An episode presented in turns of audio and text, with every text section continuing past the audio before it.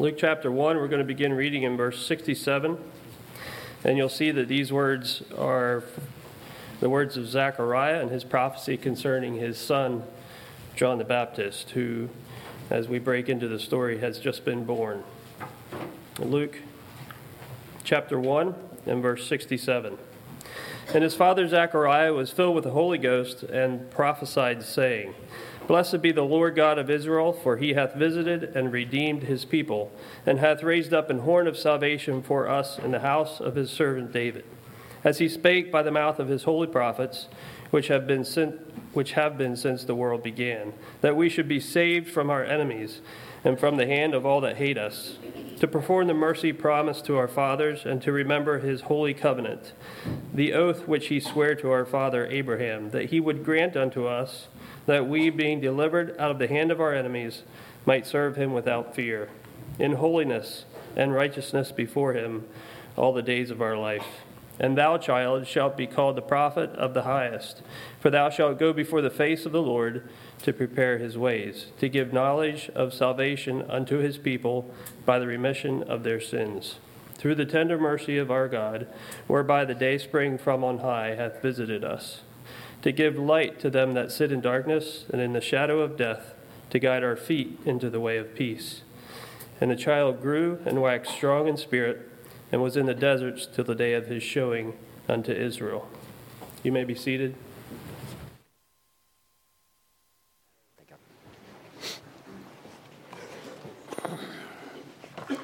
I chose this passage in Luke 1 to give something of a um, idea of the, the sermon that I have for today.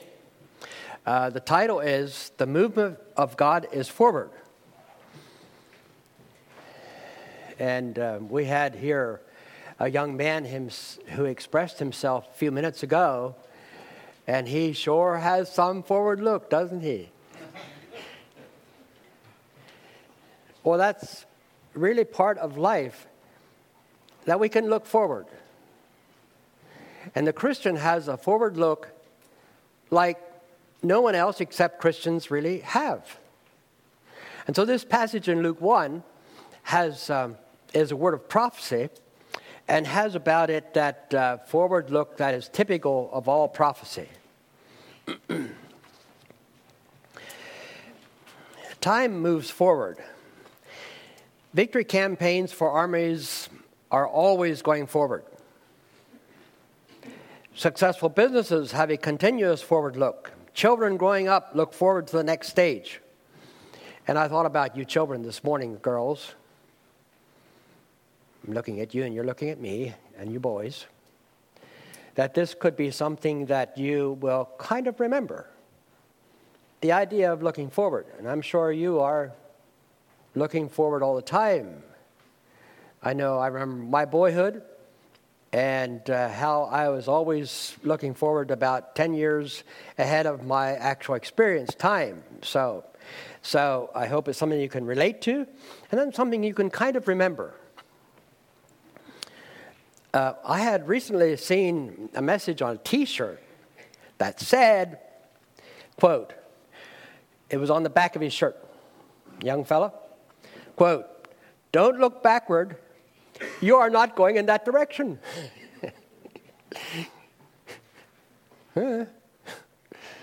it's kind of like a duh. Like, yeah, of course. But I liked it because here I was now, um, and it was just since I had the assignment for this message today. That is something I can use. And we look forward, we don't look backward. we look forward. We tend to go in the direction we're looking. Lot and family were told by God to leave Sodom and not look back. Mrs. Lot looked back and immediately turned into a pillar of salt. You know the story. Lot did not dare look back to see her fate. God prepared the whole earth by his marvelous creation. You know, in the midst of winter, like now, we look forward to springtime. And in the midst of planting in the spring, we look forward to summertime, to harvest. Uh, in the heat of summer days, we look forward to the moderating weather of fall. in the extra work of fall days, we look forward to the slower pace of winter. Life moves forward. The three literary components of the Bible are law, poetry, and prophecy. All three of these are represented in the garden era. First of all, there was the beauty and symmetry of size, color, texture, the taste of good fruit, the sounds of nature, with the aroma of pleasantness everywhere. It was poetic, and the prose harmony, harmonious, the meter of all things in perfect timing. The appetite for all five human senses was synchronized into the Maker's praise, poetry. And then there was law. There was, you remember, a minor prohibition about not eating the fruit of one single tree there in the midst of a garden. That's law, represented there. And then there was a simple violation of eating from that forbidden fruit from one tree, which caused Adam and Eve to be expelled and cast out of the garden. They would need to plow, plant, cultivate, harvest, and fend for themselves. The curse of sin was upon them. And with that, the Creator God had a plan, and He gave it by His word of prophecy. So there we have law, poetry, and prophecy right there is the beginning of the world. There was, uh, God gave the promise of a Redeemer. And that will be one thing that is important to, for me to remember and for us to think about. And it's foundational to this message that every promise, that every prophecy of God was a promise. Amen. It was foretold, it was spoken before. All biblical prophecies are a promise of God. That is so exciting. So the question is, especially then as it relates to prophecy of future things, are we against the promises of God or are we for them? And I'd like to say that I have found a particular blessing in being pro promise, pro prophecy. Several weeks ago, I had the unusual experience of standing up and letting you know that in my project, in the project, not mine, but the project of writing a commentary for the New Testament, I was prepared or preparing to write on the book of Revelation. I left it for nearly the last one, the only one that remains. After Revelation is a Gospel of Mark. I had said, if you could pray for me, think about it, pray for me. And you know, I have been so blessed. There are times when I cry, there's times when I rejoice, there's times when I just groan.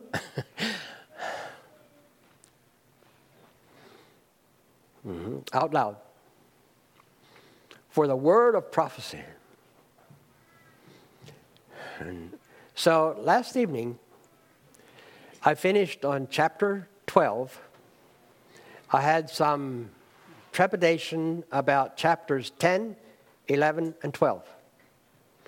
Glancing over them, I didn't know what I would do. I didn't know what I would write. And when I, as I got to writing, my writing went so fast that on one, should I tell you this?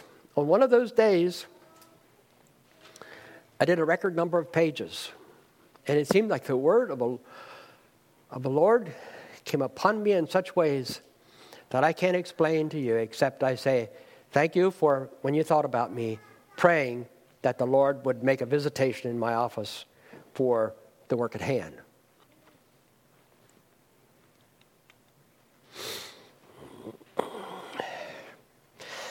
So we have here law, poetry, and prophecy. It kind of encompasses time. So poetry is um, especially uh, present time. Poetry and prose is especially for now, for our enjoyment, and uh, it's uh, good for any given present moment. The Psalms are restful and comforting. Proverbs is encouraging. Ecclesiastes is reflective and curious meditation. Some people write poetic lines, and other people read them. So there's poetry. Uh, present tense. Uh, law seems to be something that is particularly past tense.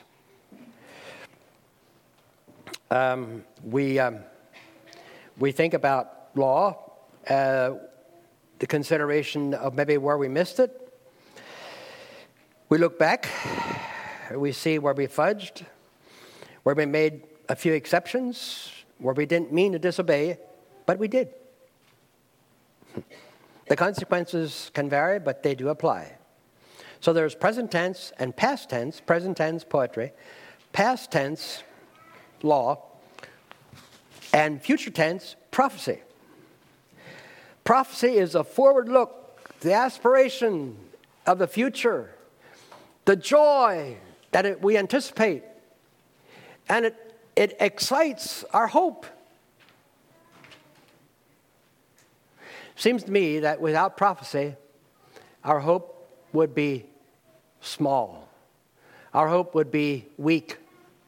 Our hope would be anemic. People that have a, a, a future forward look concerning prophecy are people that typically are experiencing hope. Does it make a difference in life? Brother, sister, it makes a difference. We can experience faith,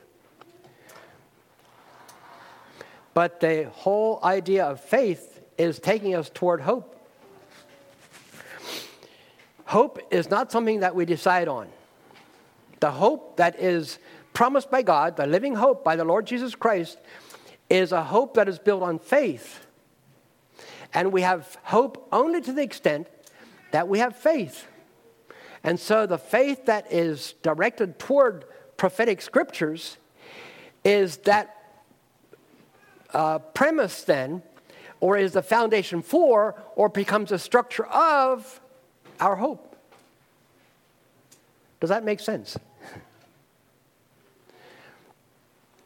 See, heaven is not a choice, heaven is a result. And likewise, we say that the hope that is promised by the Lord Jesus from God through the Lord Jesus Christ cannot be a hope that is simply chosen. It, that only becomes reduced to wishful thinking. The hope that is given in Christ and by Him is a hope that is built on faith. And a people who do not have faith in the Lord Jesus do not have the hope of the Lord Jesus or the hope of heaven. The idea then that the prophecies are then the, a, a, a superstructure for our hope becomes a very exciting entity and something into which we are invited to enter. We tend to forget that the book of Revelation is the word of prophecy from God, given by Jesus Christ and thus also from Christ.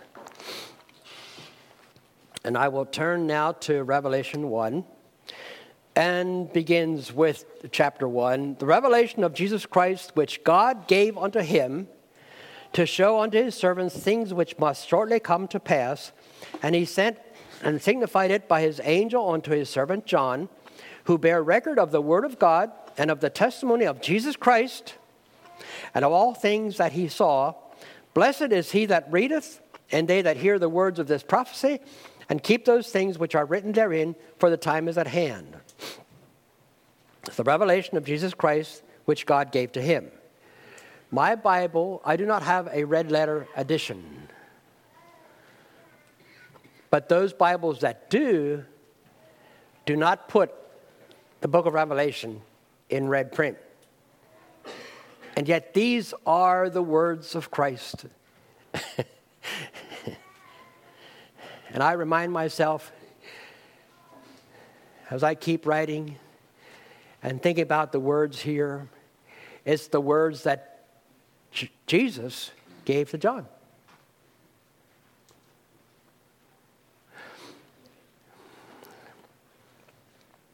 Right now, my daughter Sharon and husband Willie are in one of the islands in Greece, Lesbos, or the one maybe below that. And I forget which is which. They're working with refugees. And the island of Patmos is not far down from there.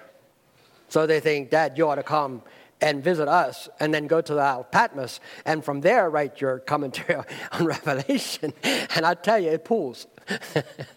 I don't think we'll do it. um, but we did a bit of um, uh, Google and whatever else there to what's going on at Patmos today. You know, what is it like now? Well, it's a very touristy place, they say. Uh, so it would be easy to fly in, uh, be there, get your hotels, uh, visit a cave that is thought to be where John had received this word from Jesus Christ. Uh, of course, they don't know. But that will all be very interesting. And um, at this time, I, of course, don't have any plans for that. I'm already halfway through the book, so by the time I would get there, I'd probably be finished. So, so uh, anyhow, it was an interesting thought.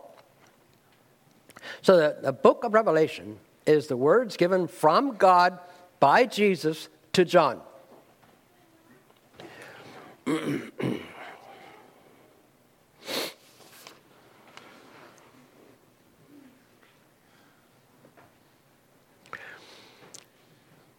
The Jewish scholarship uh, centers in the Torah, first five books of Moses. And Amos Kaufman, Amos and Sarah were in Jerusalem with Christian Aid Ministries for several years. And he said that their, uh, their studies are taken up with the Torah, the Talmud, and the Mishnah. What are those? Well, the Torah is the first five books of Moses. And then the Talmud is a commentary, a vast commentary, shelves of books as commentaries on the Torah. And their scholarship wasn't finished. What they did then was do another whole compilation of commentaries called the Mishnah that are based on the Talmud. So the Mishnah interprets the Talmud the Talmud interprets the Torah. How does this pertain? Simply to say that scholarship for the Jews is the study of the Torah and all that pertains underneath that. They, the, the Jews, Israel, majored in law, and uh, we could say that the further they moved away from the prophecies of the Old Testament, the further they moved away from the law of God. And in its place, turned to the idols and ways of the heathen nations. So we say that as Israel lost sight of the prophecies, they also correspondingly eventually lost sight of the law. Does that want to say anything about anything, any consideration for ourselves? I would, I would wish that uh, our churches at large would be a bit more interested, like the generations of the past were, in future prophecies. The revivals of the 1950s and 60s in our churches had some ignition, shall we say, from their study of prophecy. Hmm? Right. And the Mennonite Church, especially the Lancaster Conference, had their at a large extent of their revivals were also earlier, a generation earlier, in the 1920s uh, through the 1940s, and uh, the, their ignition for that um, revival movement had a healthy and corresponding uh, interest in the prophetic scriptures.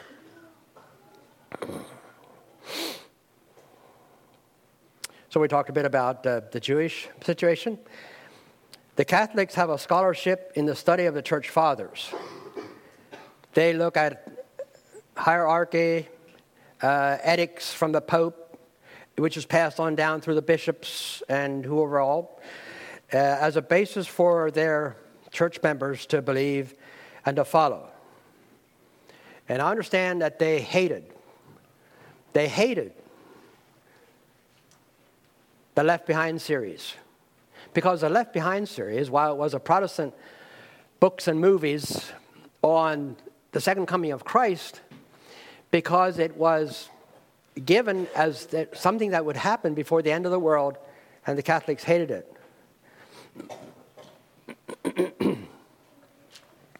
I understand that the Catholics have are the largest, the strongest Christian church body that uses or makes a lot of use of the allegorical method of interpretation, which is given to excesses in, say, like in the atonement, uh, confessions, purgatory, transubstantiation, infant baptism, veneration of Virgin Mary, beatification of saints, communion um, with the uh, transubstantiation factor in it, and um, with statues and icons and etc. So the Catholic scholarship is largely in the Church Fathers. The Amish discourage Bible study are strong on folksy literature, stories, magazines, history, various kind of things, just not the Bible. They're strong on covenant keeping for church administration, but weak on future prophecy and tend toward the Catholic allegorical view of spiritualizing it, like you say, which John Hughes says nothing spiritual about it, but you understand the term better, spiritualizing prophecy to where it means something different from what is stated in their various places. The Mennonites encourage Bible scholarship uh, and studying the Bible, but also have a strong, or should I say, a dual emphasis on Anabaptism. And that has come of late maybe in the last 10, 15 years or so, uh, a very strong emphasis on Anabaptist history, uh, which um, evokes some concern on my part, because I think that the Bible should be put up there on a shelf by itself and not have Anabaptist books alongside as a way of interpretation and trying to live as they lived. While there's things that we can learn from Anabaptist history, I think the, uh, for, for my part, um, and I'm okay with saying this publicly, just a caution that we don't overdo it in that area. I think there's, there's a possibility that that can become a distraction from a pure study of the Word of God or a study of the pure Word of God. There are some people who claim Anabaptist history and Anabaptist thought as a final word, and we take the Bible here, this, as the, the final word from God. And uh, I prefer to have a study of the Word of God and have it firsthand rather than second-handed through through some other means. So you say, okay, then your commentary is going to be secondhand, right? right. That's right. But I'm hoping, my prayer is that God will use that to bring people back to the Word and to, to see in, by interpretation and application how the Word of God is primary. And we'll get excited oh, again about the scriptures, in particular the New Testament, but also the Old Testament.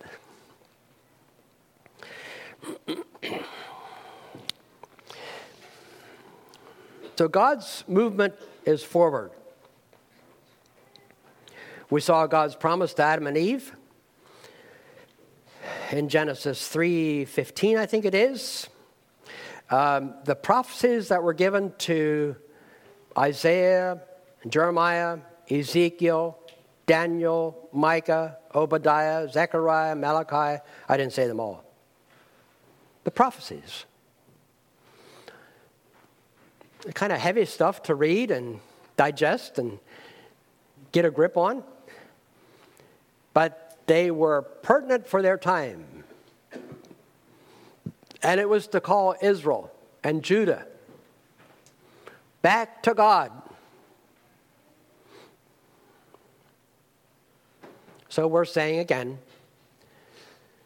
I'm repeating myself, that as Israel failed in seeing the prophecies, they eventually failed in keeping the law. Mm-hmm. And with that, we're taken to Babylon.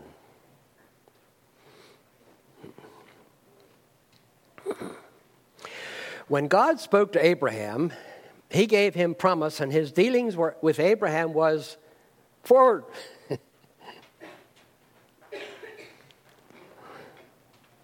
so then there was Isaac and Jacob, and the promise that was given to them and reiterated and made alive and made renewed and given to them again was the Messiah, the Christ of God, that the Redeemer would come. It was always forward. Being biblical is not based on what we read and have been taught.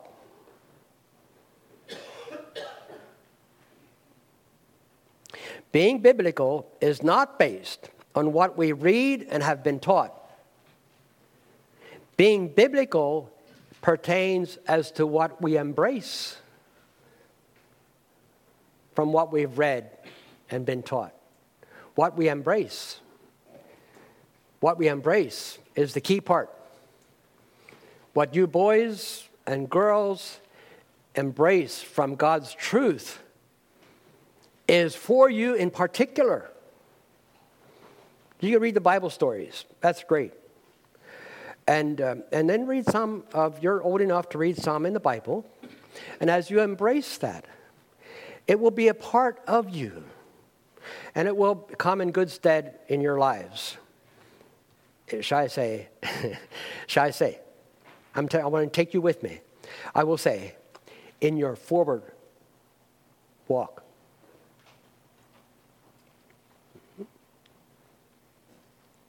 I think what Sam gave this morning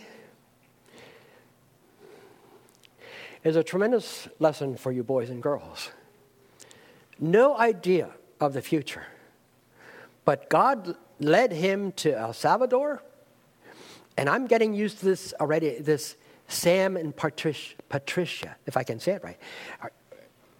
Can get ready with that? Yeah, Sam and Patricia. Okay, good. So the idea is that God is leading us forward. And there's a goal. There's a there's an event to happen. Jesus is coming again. And there will be an end to the world.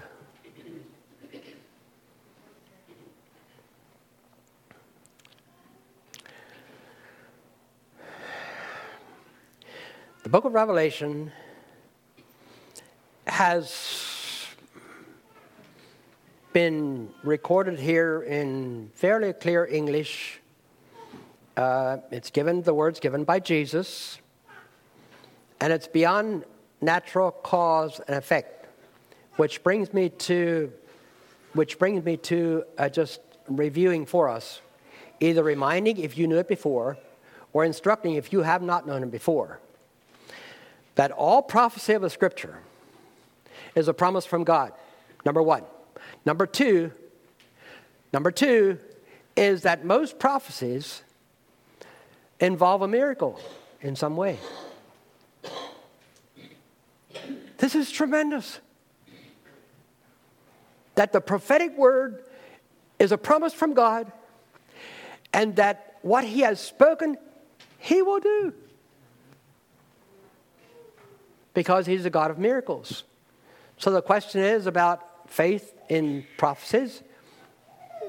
Do we, do we accept the promises of God? And are we okay with the miracles done by God? So, as we look in the Old Testament, the prophecies that were given, think about that. The prophecies fulfilled that are now a part of history as we look back, we can see that the amazing promise of God had really meant to be what he had said.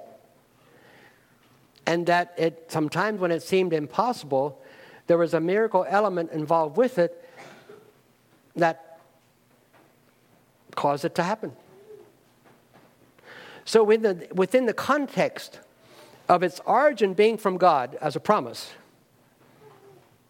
and having as a platform miracles which are, can be enacted by God upon His will, make these prophecies happen, even that which seems impossible to us.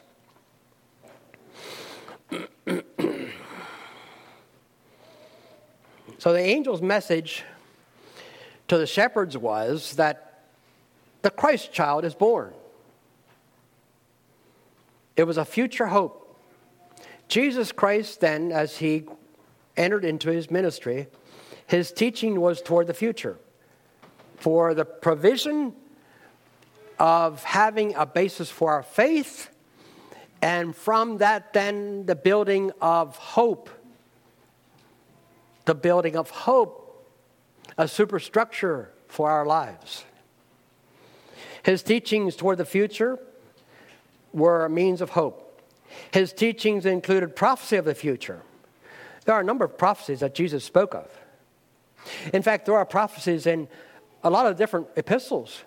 The prophecies are not only especially of the book of Revelation, there are prophecies in various epistles that are tremendously interesting and powerful and uh, call upon us to receive them by faith.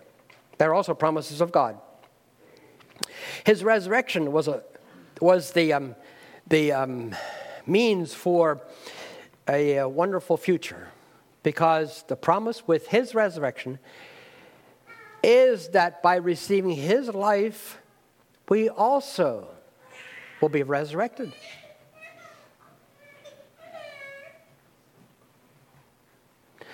If we wouldn't have those prophecies, how would we live? What would we do? What would there be about a funeral? What would there be about a wedding? What would there be about baptism? What would there be about church life if there were no future? And we, we didn't know that there's life beyond the grave, that we didn't know there's life beyond this sickness or this disease or this accident or this whatever happened in my life. There is life beyond that. There is always hope of the future where none of these things that are here on earth and distress us will be a part of our experience. His ascension provides for a victorious future, which gives us a great deal of hope. His coming again, a triumphant future, which gives us hope. Really, the subject of hope is not my subject today, but the subject of hope has about it two things in the Bible. It is almost always in conjunction with one of these two things. The, resur- the, the, the hope that is given in the Bible on that subject, it will almost always either with the resurrection of Christ or his coming again. so, that, so that the resurrection of Christ is the means for the hope, the basis for our hope, and his coming again is the object of that hope.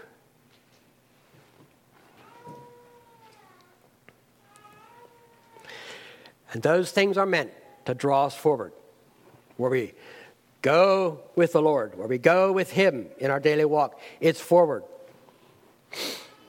All right, some references now. Matthew 26.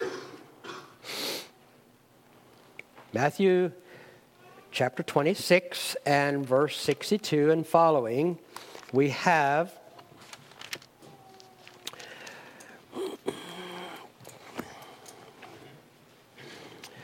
And the high priest arose and said unto him, Answerest thou nothing? What is it which these witness against thee? But Jesus held his peace.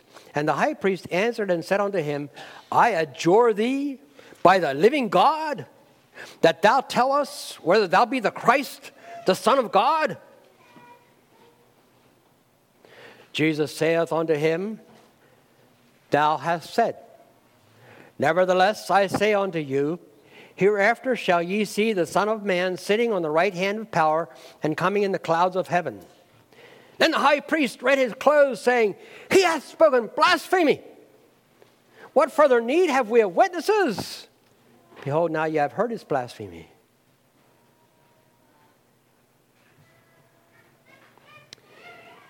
Our Sunday school lesson was interesting.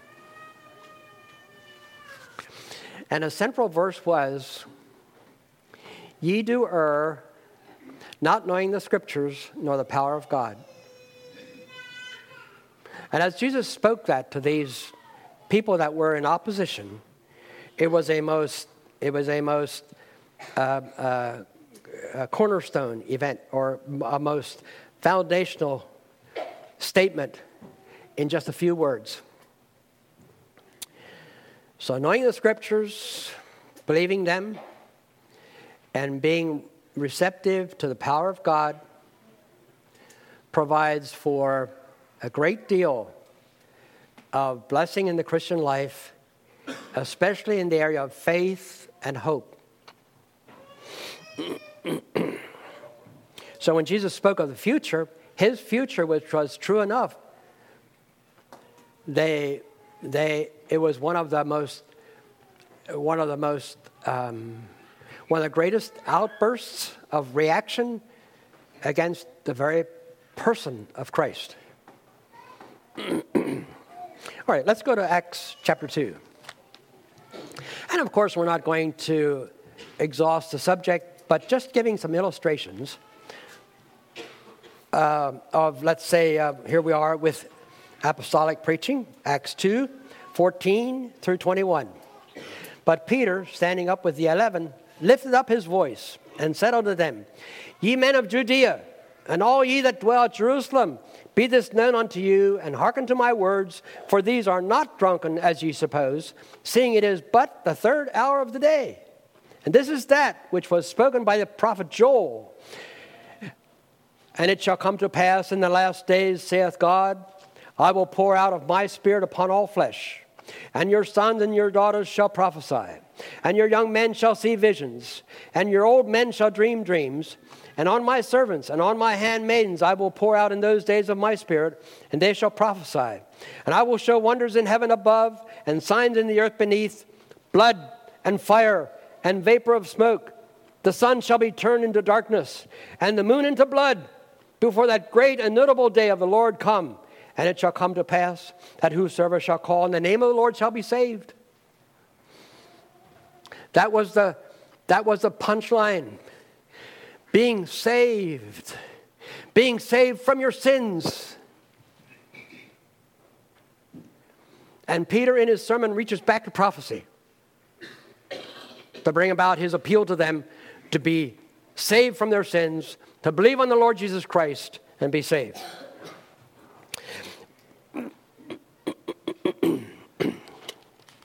Acts 3:19. Acts 3:19 through 21.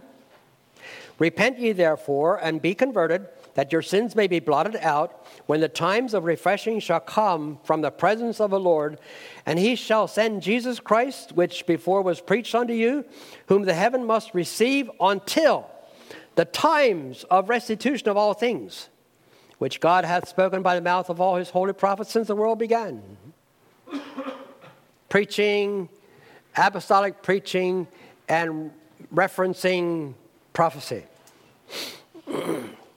Acts 17 and verse 31 as another illustration. 1731. Because he hath appointed a day in the which he will judge the world in righteousness by that man whom he hath ordained, whereof he hath given assurance unto all men in that he hath raised him from the dead.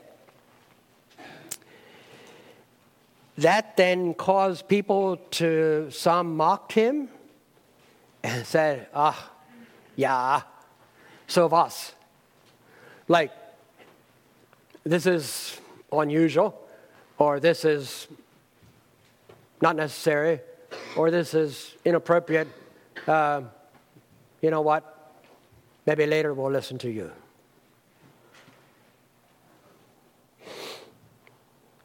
Verse 34 Howbeit certain men clave unto him and believed.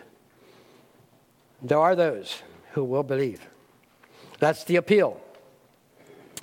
Romans and Ephesians have verses about the future, emphatic words, clear words, words that simply tell us that there's a work of Christ that will be done in the future that will be for the final redemption of all the people of God. oh, I laid this aside. I wanted to pick up here. I have how much time and how many verses? Let's go to 2 Corinthians 5:10. 2 Corinthians chapter 5.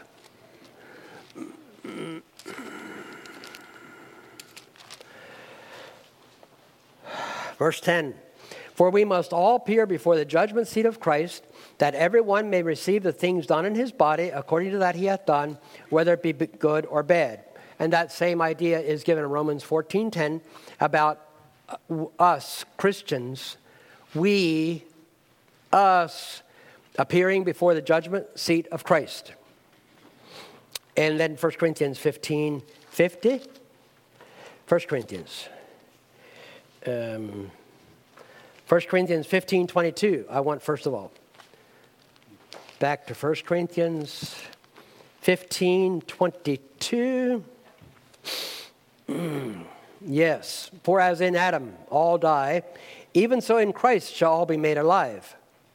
But every man in his own order, Christ the first fruits, afterward they that are Christ at his coming. Then cometh the end, when he shall have delivered up the kingdom to God, even the Father, when he shall have put down all rule and all authority and power, for he must reign till he hath put all enemies under his feet. The last enemy that shall be destroyed is death. For he hath put all things under his feet. But when he saith all things are put under him, it is manifest that he is accepted as an exception, which did put all things under him, which is God. And when all things shall be subdued unto him, then shall the Son also himself be subject unto him that put all things under him, that God may be all in all. It almost sounds like a, um, a, a, a, quick run of what the book of Revelation uses then at length to explain and to express. 1 Corinthians 15 and uh, verse 50. Now, this I say, brethren, that flesh and blood cannot inherit the kingdom of God, neither doth corruption inherit incorruption. Behold, I show you a mystery. We shall not all sleep, but we shall all be changed in a moment, in the twinkling of an eye, at the last trump. For the trumpet shall sound, and the dead shall be raised incorruptible, and we shall be changed. For this corruptible must put on incorruption, and this mortal must put on immortality.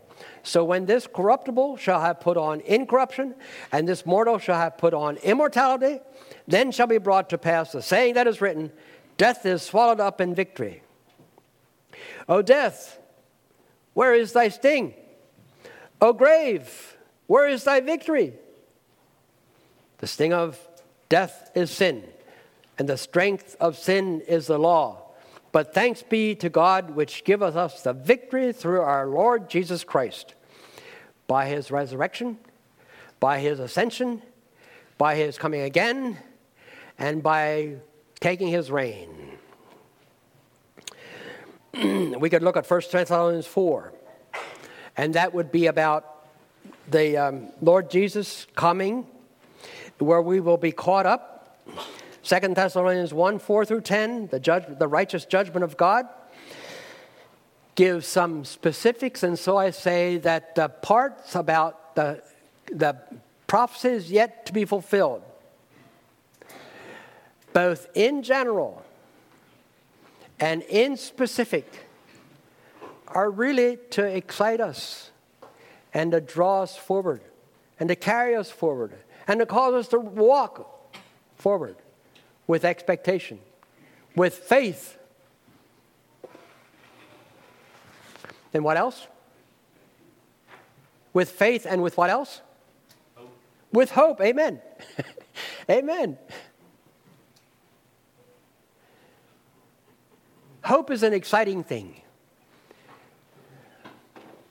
I would, I would hope, actually, I wish, I would wish, and I would pray that we could more and more grasp that hope that is offered for us in Christ Jesus in regard to end time events. For Jesus is coming again. Yesterday, I had an experience in Revelation chapter 12, a chapter that I probably dreaded more than any others of those three that I thought would be a problem 10, 11, 12.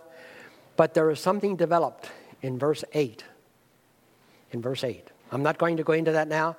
It would make a sermon all its own. And with that, I had plenty to write about. with that, there was an, an opening for, with that verse that uh, to me was a marvel and to me was exciting. It is that Satan was cast out finally. And the accuser of the brethren, right then in that context, is cast out. And there are people, I'm not included in that group, that think it is at that moment when the church is caught up.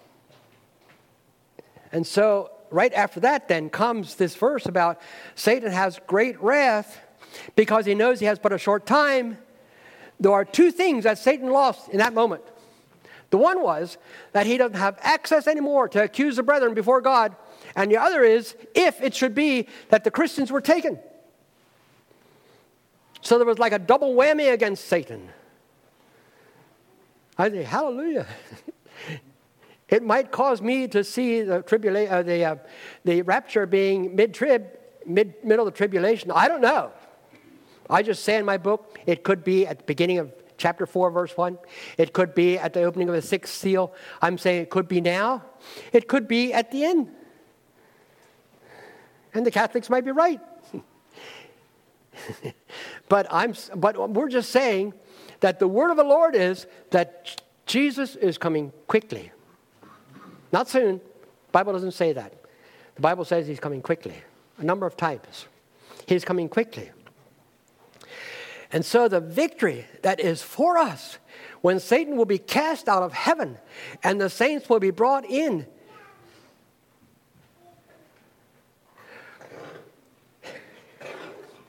I'm almost starting on another subject, but I'm about at the point where I want to conclude. So we have uh, Hebrews 11, how people look forward, the people of faith, they look forward. Oh, here. Did you see this yesterday? Yesterday's paper, Lancaster paper, had this. Huh, I thought it was pretty neat. I hadn't read the article, I just saw it. The title is official, colon, Storm Came at a Bad Time. I thought, well, that kind of fits to my sermon today. Well, these things that are, will be happening from the book of Revelation, if we're to be understanding that at face value, um, is that there'll be a storm. And as we begin in chapter 13, which I hope to begin tomorrow, is the, the, the second three and a half year period of the tribulation when things really become bad. Storm came at a bad time. I think, oh Lord. but we are delivered from that storm the storm of judgment the things against that will be against this world.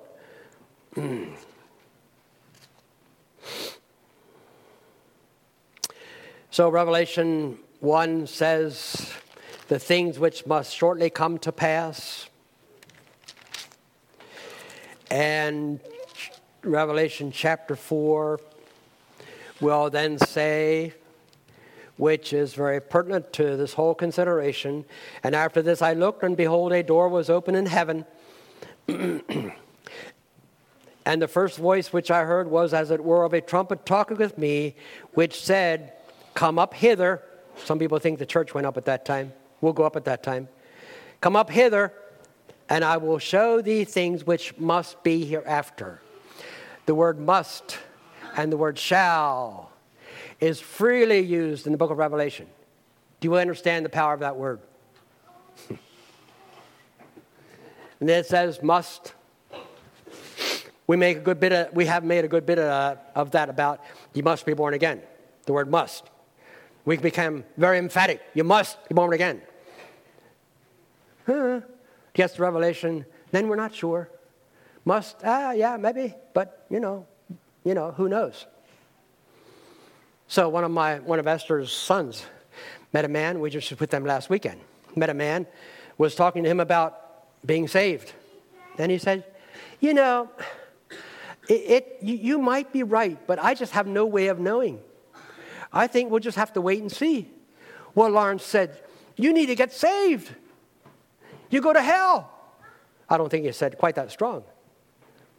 Well, he says, I'm just not sure. I, I, I don't really feel like, um, I don't feel like it's going to be, uh, well, I just don't know.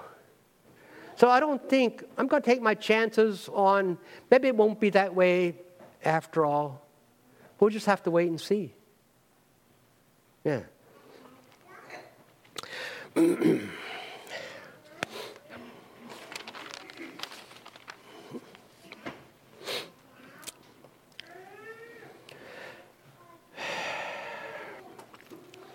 Um, there are those who are uh, pan millennialists. Um, the, the word pan, pan millennialist, I don't use the word premillennial, amillennial. I don't allow that. I had this class at Calvary Bible School a few times. We didn't allow that word in class at all. I think that has caused so much distraction and turned off so many people that it's too bad. So there are those who say, well, I'm a pan millennialist. A pan millennialist. Now, the word pan in the dictionary says a layer of hard soil resistant to water. It is a word that is applies in criticizing unfavorably as in a, in a critical review. That's from a dictionary. I would prefer not to be a panmillennialist, but I would prefer to be one who looks at the book of Revelation like through the whole Bible. I call it not a literal view necessarily, although it is that. I call it a word value, a word value interpretation. I believe that the Bible can stand on its own in any verse, in any context. And we should see it, first of all, right there. And I have, I have, um, I have a bit of grief about a form of a system of interpretation that goes back continually back to the epistles, back to the gospels, back to the Old Testament, back to history, always back. There is an interpretation system about the book of Revelation that will take you back.